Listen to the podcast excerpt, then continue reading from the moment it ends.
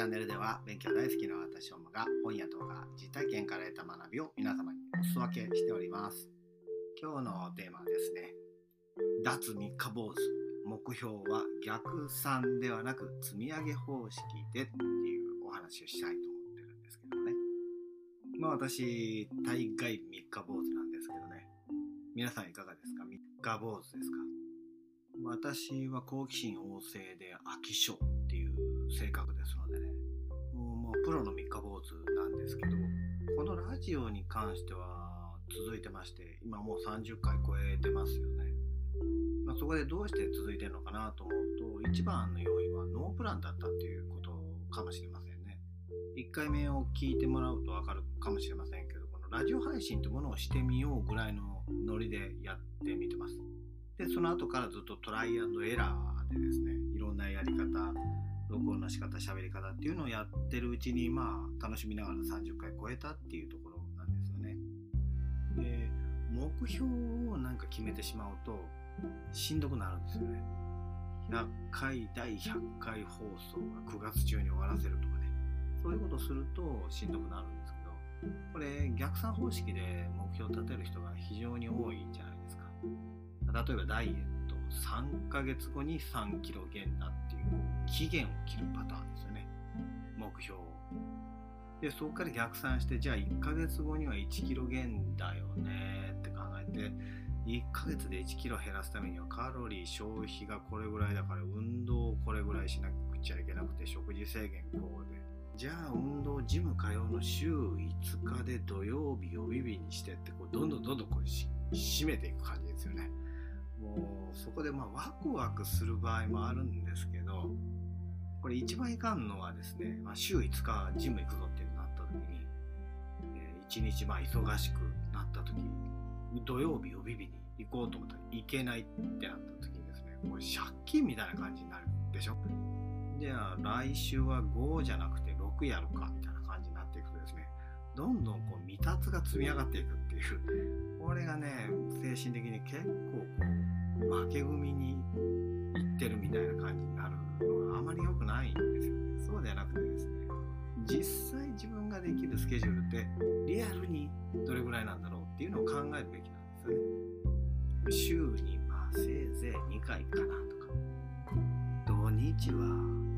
たっぷり休みたいなとか。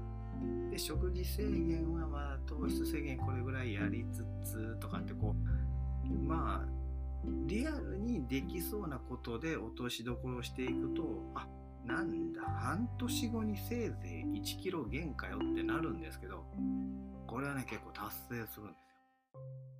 達成します。どうしてもね決めたいっていう人はね期限ではなくてね開始時間を決めた方がいいです。そうするととりあえずやりますので、やれる時にやる。っていうことが続くと、最終的にはその100%の結果じゃないかもしれませんけど、やめてないんですよね。やめてないから50点でも60点でも何か残っていく。で、それの先にまた半年後、1年後、100点になる時が来るのでね、この期限を無理して決めずにですね、開始時間だけ決めたらどうかなっていうのが一つの提案ですね。何時からっていう風に決めるのか、まあ、なんとかをした直後にするとかね、風呂上がりにストレッチをするとか、うん、私だったら風呂に入りながら読書とかね、Kindle ペーパーホワイト君は防水なのでですね、とりあえず風呂に入るときに持っていくっていう。持っていってその中でビジネス書を読む時もあれば小説読む時もあれば漫画読む時もあれば読まない時もあるんですけどとりあえず風呂に入るときには Kindle を持っていくと。このラジオを聴いてくださってる方もひょっとしたらま勉強だとしてですね、まあ、そんな価値の高いものになってるかどうか分かりませんけど勉強だとして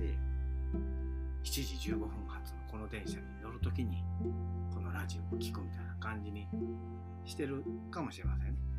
その開始時間をですね決めておくとずっと積み上がっていきますので